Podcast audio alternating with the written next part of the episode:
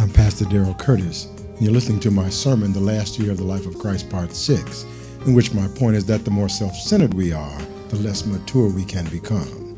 The following is a presentation of the Family Life Baptist Church in Lansing, Michigan. For more audio and video content, please visit FamilyLifeBC.com. July 6th. Our lesson for today is the last year of the life of Christ. It's the sixth part of this particular series, and our text is in Matthew 18, Mark 9, and Luke 9, and it reads as follows. But if anyone causes one of these little ones who believe in me to sin, it would be better for him to have a big millstone hung around his neck and be sunk in the depths of the sea. What disaster awaits the world for causing someone to sin? It's inevitable that such offense will occur, but what disaster awaits the one who causes it? God bless the reading of his word and let us bow our heads in a word of prayer. Gracious God, our Father, we thank you afresh for the total sufficiency of Jesus Christ, for the perfect teaching ministry of your blessed Holy Spirit, and for his ability to explain your word. So give us the words to say and let us say them with liberty, with clarity, and with boldness, and that somebody listening might believe the report. Thanking you in advance for all that you are going to do in the strong and perfect name of Jesus Christ our Lord, we pray. Amen. Now, thank you very much for coming to hear the lesson for today. And before we begin this, our next lesson, let us reiterate our reason for attending church. We attend church to obtain the mind of Christ, meaning to have the Bible illuminated in our minds so that we can clearly understand the principles that Jesus taught and base our daily personal decisions on those principles. We come to church because we want to be obedient to the Bible, which is the doctrine of Jesus Christ, in an informed, insightful, and intelligent manner. Now, in this, the last year of his ministry, Jesus is philosophically preparing the disciples for their role in service to humanity and their impending leadership role in the church. Jesus tells the disciples that although they should consider themselves leaders of his organization on earth, the church, that they most need humility to fulfill the role of leadership to which they are being appointed. Jesus did not intend that the disciples lead by command, but by proxy, as their job is not to make the rules, but to simply transmit and role model the rules given to them by the Lord. Matthew 18, Mark 9, and Luke 9 read as follows. Jesus sat down and called the twelve together and said, Whoever wants to be first must be last of all and a servant of all. Then Jesus called a young child to his side and placed him before them. I tell you the truth, he said, unless you change your attitude and become like little children, you will not be able to enter the kingdom of heaven. The people who humble themselves as this little child are the greatest in the kingdom of heaven. Whoever is least among you will be great. He took the child in his arms and said to them, Whoever receives one such little child in my name receives me, and whoever receives me does not receive me, but the one who sent me. So Jesus makes it clear to the disciples that humility is required for leadership, and the paradigm for leadership is receiving or welcoming others. And I find it interesting that Jesus, when talking to the disciples, specifies that they ought to receive children. Now, what is the significance of children in this pronouncement? I, I believe that the child recognizes someone developing maturity, someone who needs guidance rather than someone that needs help. We should be humble enough to recognize our need for God's guidance to bring us to maturity and as we become more mature, then recognize our responsibility to pass on the fruits of our maturation onto someone coming behind us that needs them. Listen to the words of John 3:16 which say, "For God so loved the world that he gave his only begotten son, that whoever believes in him should not perish, but have everlasting life. God's purpose for sending Jesus into the world was not to provide physical healing, although Jesus did so.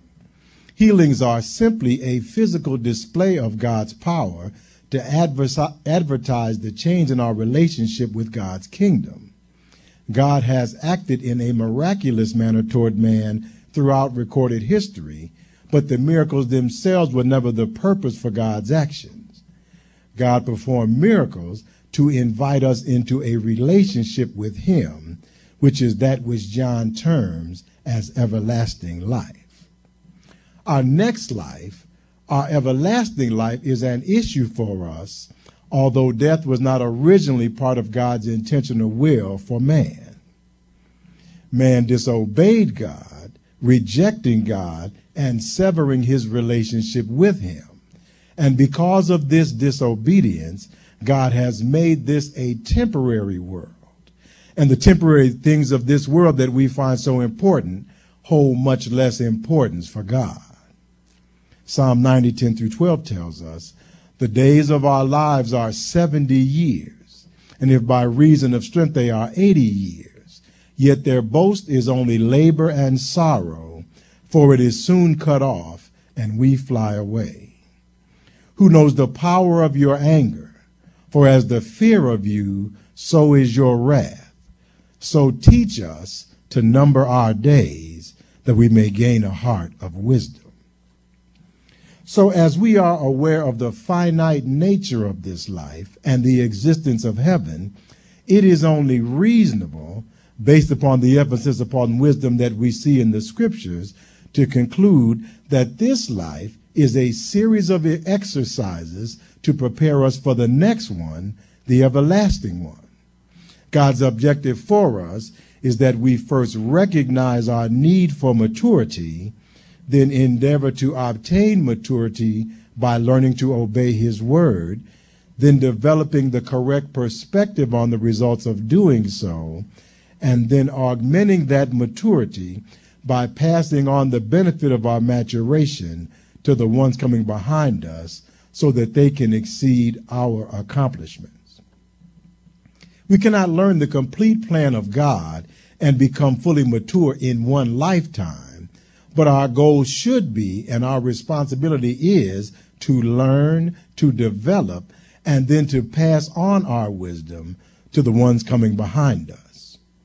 This being true, one of the most important things that we can learn is other directedness the more self centered that we are, the less mature that we can become.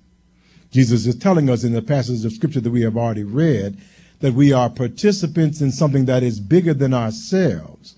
And as long as our thinking uh, revolves around ourselves, we cannot develop the personal characteristics required for maturity. It is certainly more comfortable for us to think of ourselves first and others later, if at all, but such thinking leads us into a dead end of selfishness rather than the road to maturity. Much of wisdom is the humility to recognize that the others with whom we come into contact are in God's plan as well as we are, and that our small contribution to the kingdom of God, while we are commanded by God to make it, is not really going to tip the scales one way or another the best way to see ourselves is as we are cells in a body, the body of Christ. We perform our function for as long as we are alive, and then we pass on, making room for another cell to continue the life function that we performed. As the old folks used to say, one monkey don't stop no show. Now, Jesus' command to receive others caused John to have a question about something they had done. Our text continues. John said to Jesus, Master, we saw a man casting out demons in your name, and we made him stop because he doesn't follow with us. Don't forbid him, Jesus said, because no one can work a great work in my name and then promptly speak evil of me. Whoever is not against us is for us. I tell you the truth, no one who in my name gives you a cup of water because you belong to Christ will ever lose his reward. So Jesus reinforces the cell theory that I mentioned earlier. He makes it clear to the, to the disciples that the world is not about them and that others can contribute to the kingdom of God even if they are doing so differently than they, the disciples, are doing. We may not be influencing people in the same way as are some others, but we must all remember that we are all cells in the body, and our job is to do the task that we are appointed. Listen to the explanation given by the Apostle Paul in 1 Corinthians chapter 12, verse 12 to 27. The Bible says, For as the body is one and has many members, but all the members of that one body, being many, are one body, so also is Christ. For by one Spirit we were all baptized into one body, whether Jews or Greeks, whether slaves or free, and have all been made to drink into one Spirit. For in fact, the body is not one member, but many. If the foot should say, Because I am not a hand, I am not of the body, is it therefore out of the body? And if the ear should say, Because I am not a eye, I am not of the body, is it therefore out of the body? If the whole body were an eye, where would be the hearing? And if the whole were hearing, where would be the smelling? But now God has set the members, each one of them, in the body just as he pleased. And if they were all one member, where would the body be? But now indeed there are many members, yet one body. The eye cannot say to the hand, I have no need of you, nor again the head to the feet, I have no need of you. No, much rather, those members of the body which seem weaker are necessary. And those members of the body which we think to be less honorable, on these we bestow greater honor, and our unpresentable parts have greater modesty. But our presentable parts have no need. But God composed the body, having given greater honor to the part that lacks it, so that there should be no schism in the body, but that the members should have the same care for one another. And if one member suffers, all members suffer with it. Or if one member is honored, all the members rejoice with it. Now you are the body of Christ and members individually.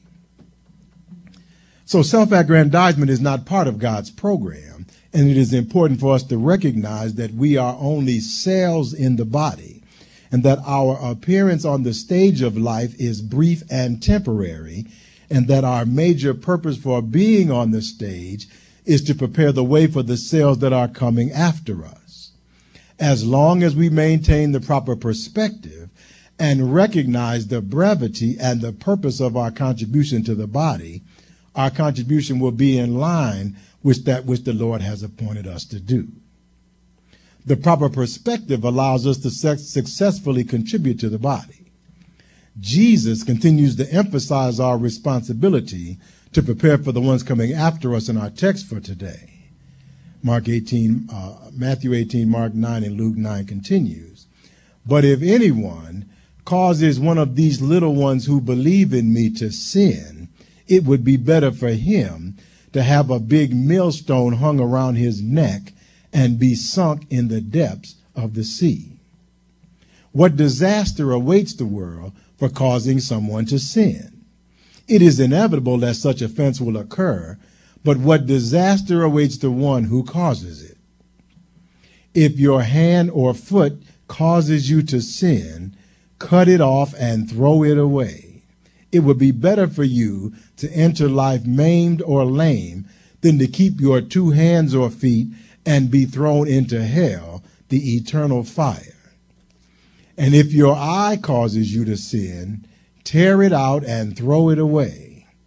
It would be better to enter the kingdom of God with one eye than with both eyes to be thrown into hellfire, where the worm never dies and the flames never go out. Now, the thing that we often fail to understand is the effect that our sin has on other people. Jesus tells us in this passage of Scripture that the reason for the severity of the punishment for sin is because of the effect that sin has on the body. If we could sin in isolation, maybe sin would not be so bad. But the problem is that we cannot sin in isolation. Every sin that we commit affects someone negatively. As Moses went up on Mount Sinai to receive the Ten Commandments, the Lord declared his goodness to Moses in these words in Exodus 34, 5 through 7. Now the Lord descended in the cloud and stood with Moses there and proclaimed the name of the Lord. And the Lord passed before Moses and proclaimed, The Lord, the Lord God, merciful and gracious, long suffering and abounding in goodness and truth, keeping mercy for thousands, forgiving iniquity and transgression and sin, by no means clearing the guilty, visiting the iniquity of the fathers upon the children and the children's children to the third and fourth generation. Now, how is a father's iniquity visited upon his children? We are so created that we tend to follow in the footsteps of the people that are instrumental in raising us up to maturity, which in the normative case are our parents. It is a fact that most males seek the approval of their fathers and most females are bonded to their mothers. We often do not read the scriptures to figure out the correct course of action but we either look to the behavior of someone that we consider a role model or consult with someone whose opinion that we respect. And there is generally no one, especially in our formative years, that has our respect more than our parents, whether they deserve it or not. Take the example of Dave, who began speaking with his counselor. I've been married 17 years, he said. I'm 47 years old and have 8 and 12 year old daughters. My wife and I have been together for this entire time, but there hasn't been much to our marriage for the last six or seven years. The counselor asked, Why have you behaved less lovingly? Dave responded, Lack of reciprocation. It seemed that I was always imposing on her. It seemed as though after she had our second child, she no longer decided to participate in marriage in an intimate way. We never fight and we seldom disagree, but we just, the loving is gone. We're committed to the kids and we're committed to the marriage, so we're staying together. But my question to you is, should we try to explain this to the kids? The counselor replied, absolutely not. They queried, even if they pick up on things? Well, responded the counselor, they wouldn't pick up on things if you two stopped the phoniness. If you are committed to your daughters, then behave better. All right, said Dave, that makes sense. The counselor continued. That means, in spite of the lack of reciprocation, you are to behave as though you have the best marriage in the Western Hemisphere. Treat your wife affectionately and speak to her the same way. Come behind her at dinner and give her a little kiss on the head or on the back of the neck. That's it. Do this so that your daughters grow up seeing a husband treat his wife well. Show your daughters the proper husband behavior so that their expectations of how their husband should treat them will be correct. And don't do this to make your wife change her behavior because she may not. Do this because you are committed to your daughters. If you are committed to the marriage for the sake of your daughters, then you have to act like it, although you're not getting any. Dave thought and then responded, That's good advice, and thank you very much. The counselor continued, Because there's no point in staying together if your home is going to be unpleasant and ferociously cold. You need to put in the effort to make the atmosphere pleasant, and you can do that all by yourself. You don't need your wife's cooperation. I doubt, however, that if you come behind her and just stroke her hair, or if you're going back to your chair, chair at dinner and you give her a quick peck on the cheek, that she's going to resist or get angry. Dave considered. No, I guess she won't. That's probably true, he said. the counselor replied. So behave in the way that you want your daughter's future husbands to behave toward them. All right, said Dave. Thank you very much. Once you have children, the focus of a marital relationship should be providing a good role model of a husband or a wife for your children because those are probably the roles with which your children will have to deal when they grow up. Most fellows will grow up with some trait that their father socialized into them, and most girls will grow up to be like their mothers in some way. Children also pick up traits from adults that they admire. So our text warns us, but if anyone causes one of these little ones who believes in me to sin, it would be better for him to have a big millstone hung around his neck and be sunk in the depths of the sea. What disaster awaits the world for causing someone to sin? It's inevitable that such offense will occur, but what disaster awaits the one who causes it? If your hand or foot causes you to sin, cut it off and throw it away. It will be better for you to enter life maimed or lame than to keep your two hands or feet and be thrown into hell, the eternal fire.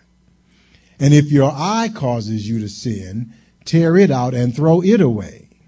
It would be better to enter the kingdom of God with one eye than with both eyes to be thrown into hellfire, where their worm never dies and the flames never go out. Dawn started speaking with her counselor. I have a wonderful man that I've known for six years. We've been engaged for five years, and although he's given me an engagement ring, we have never set a date.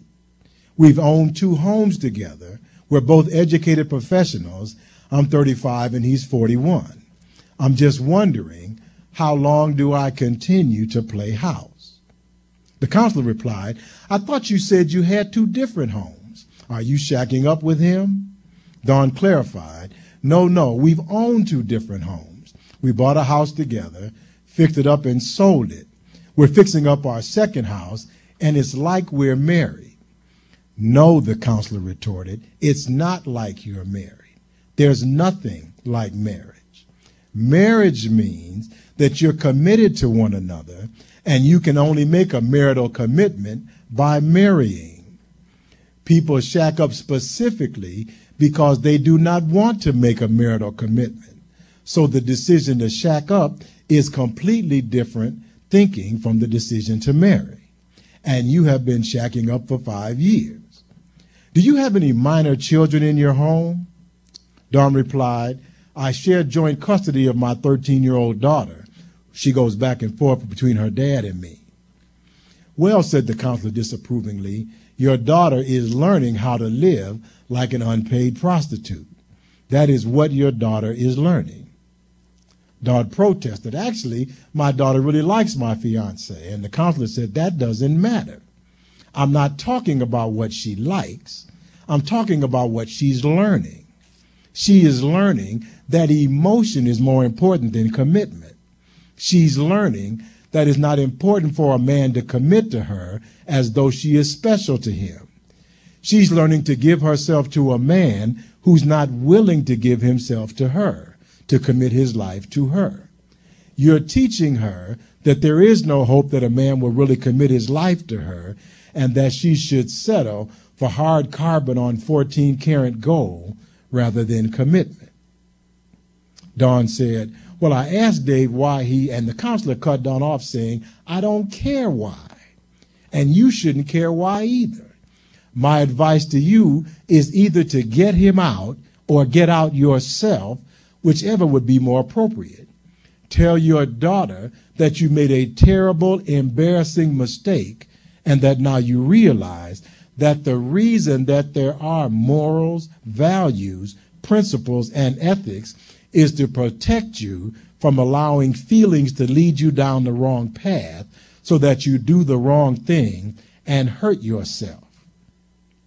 Dawn tried again, but he thinks that I still have feelings for my ex. The counselor replied, It doesn't matter what he thinks or whom you do or do not have feelings for. Either way, you shouldn't be shacking up and teaching your daughter the wrong thing by your behavior.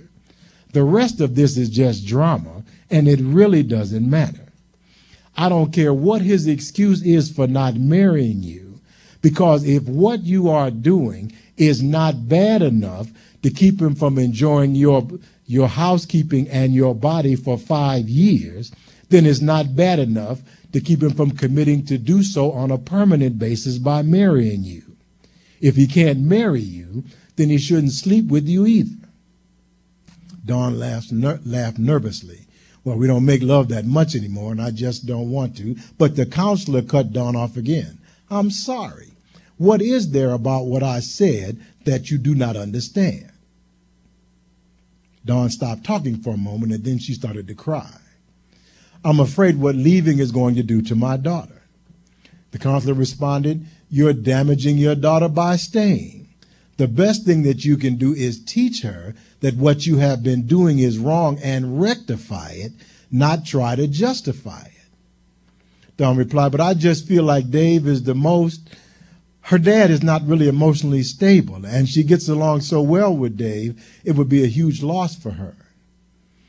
Dawn, said the counselor, it would be a big gain for your daughter to see her mother treat herself with respect. She would learn a valuable lesson that would serve her well for the rest of her life. Dawn asked, Do you think we can move apart and still have a relationship? I mean, but the counselor cut her off again. It doesn't matter to me whether you can or not. What matters to me is what you are doing to your daughter. Dawn pleaded, Moving would be taking away the dog, the house, and the counselor cut her off again. Dawn, I think I've said my piece. You're living the life of an unpaid prostitute, and you're teaching your daughter everything that you don't want her to know about love, marriage, and commitment. You have a million excuses for what you are doing, but what you are doing is still wrong. And it makes your daughter more likely to get knocked up at 15. After all, you're teaching her that morals, values, principles, and ethics don't matter if your emotions do. And you're teaching her that if you like a guy a lot, it's okay to shack up with him. And you're teaching her that is, if you like a guy a lot, it's okay to have sex with him. It doesn't matter that there's no commitment, no safety, no security, no intense bond. Is that really what you wanted to believe? Is this the most that you wanted to hope for? Is this the legacy that you wanted to have from you? My mother is not a wife, but is just a shack up honey that sleeps with a guy that won't marry her. Is this what you want her to say? Dawn finally gave in. No, she said, of course not. The counselor replied, then you have to get out of that house today.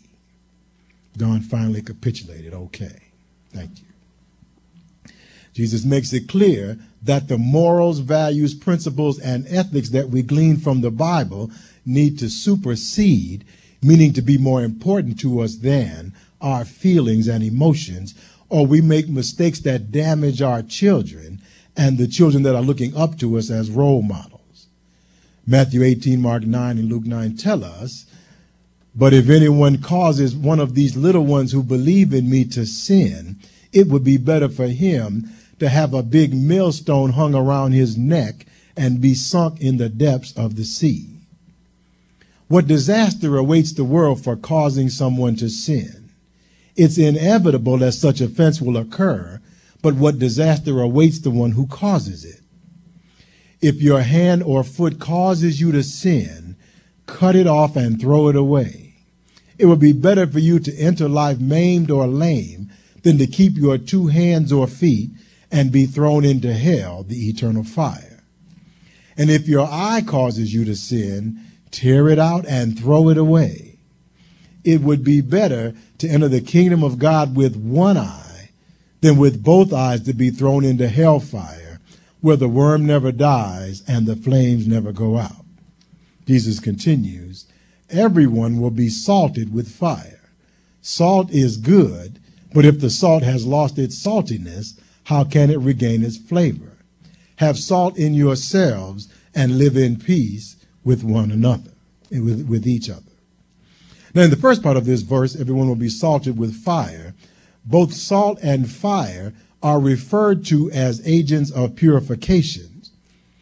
Jesus is reiterating, as he spoke in the earlier part of the passage, that we need to purify ourselves and our behaviors voluntarily in order to avoid the place where the worms never die and the flames never go out, which is an illusion, an allusion to hell, in which those that go there will be everlastingly eaten by worms as dead bodies are, and in eternal torment in the flames.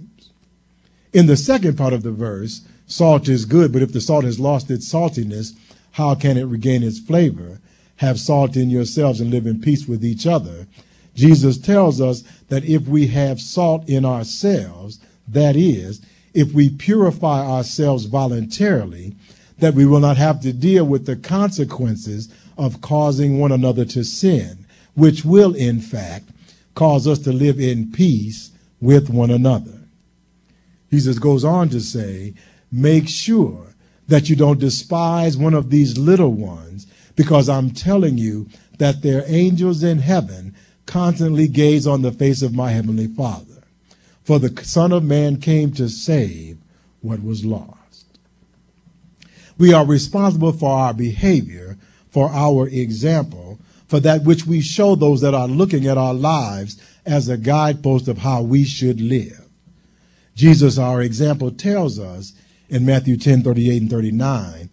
And he who does not take his cross and follow me is not worthy of me. He who finds his life will lose it, and he who loses his life for my sake will find it. The point remains that we are not living for ourselves, but as a beacon for those who are watching us live. Many people don't want the responsibility for caring for the next generation, for children, but would rather just be left alone to live their own lives and enjoy their own selfish pleasures. But God's prime directive, given in the eighth portion of Genesis 1:28, is, Then God blessed them, and God said to them, Be fruitful and multiply. The blessing of God goes hand in hand with the directive to multiply. Remember the parallel of the cell.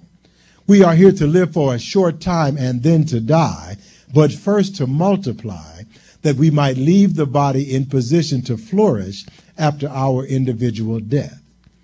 If we fail to fulfill the function of multiplication in this life, of what value will we be to God in the next life? Jesus gives us the parable in Matthew 25, 14 through 30. He says, For the kingdom of heaven is like a man traveling to a far country who called his own servants and delivered his good to them. And to one he gave five talents, to another two, and to another one, to each according to his own ability, and immediately he went on a journey. Then he who had received the five talents went and traded with them and made another five talents. And likewise, he who had received the two talents gained two more also. But he who received one went and dug in the ground and hid his Lord's money. After a long time, the Lord of those servants came and settled accounts with them.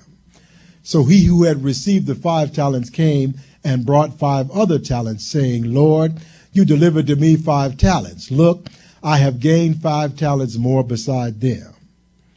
His Lord said to him, Well done, good and faithful servant. You were faithful over a few things. I will make you ruler over many things. Enter into the joy of your Lord. He also who had received two talents came and said, Lord, you delivered to me two talents. Look, I have gained two more talents beside them. His Lord said to him, Well done, good and faithful servant. You have been faithful over a few things. I will make you ruler over many things. Enter into the joy of your Lord. Then he who had received the one talent came and said, Lord, I knew you to be a hard man, reaping where you have not sown, and gathering where you have not scattered seed. And I was afraid, and went and hid your talent in the ground. Look, there you have what is yours. But his Lord answered and said to him, You wicked and lazy servant, You knew that I reap where I have not sown and gather where I have not scattered seed.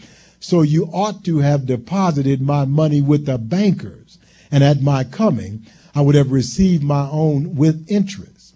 So take it, take the talent from him and give it to him who has ten talents. For everyone who has, to, or for to everyone who has, more will be given, and he will have abundance. But from him who does not have, even what he has will be taken away. And cast the unprofitable servant into outer darkness. There will be weeping and gnashing of teeth. And that is our lesson for today. Let us pray. Gracious God, our Father, we thank you this morning for the responsibility that you have given us and for the, and we ask you, Lord, that you would help us to acknowledge our responsibility and to recognize, recognize that in all cases and in all places that there is someone that's looking up to us, that's looking to us to see how they should behave. And we ask you, Lord, that you help us not to cause anyone else to sin because we don't want that millstone to be hung around our neck and that we would be cast in the depths of the sea. Help us to live lives that are pleasing in your sight and help us to provide a good role model for those that are watching.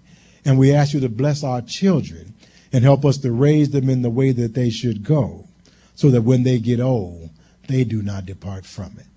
And now, Lord, we thank you for all these things. We thank you for all that are in the house today. And we ask you that you would give us traveling mercies as we go down from this place. And now, Lord, we thank you for all these things. We thank you for your goodness, for your mercy, and for your grace. And most of all, we thank you for your sacrifice on the cross, for rising from the dead on that Sunday morning. Thank you, Lord. In the wonderful name of Jesus, we pray. Amen and thank God.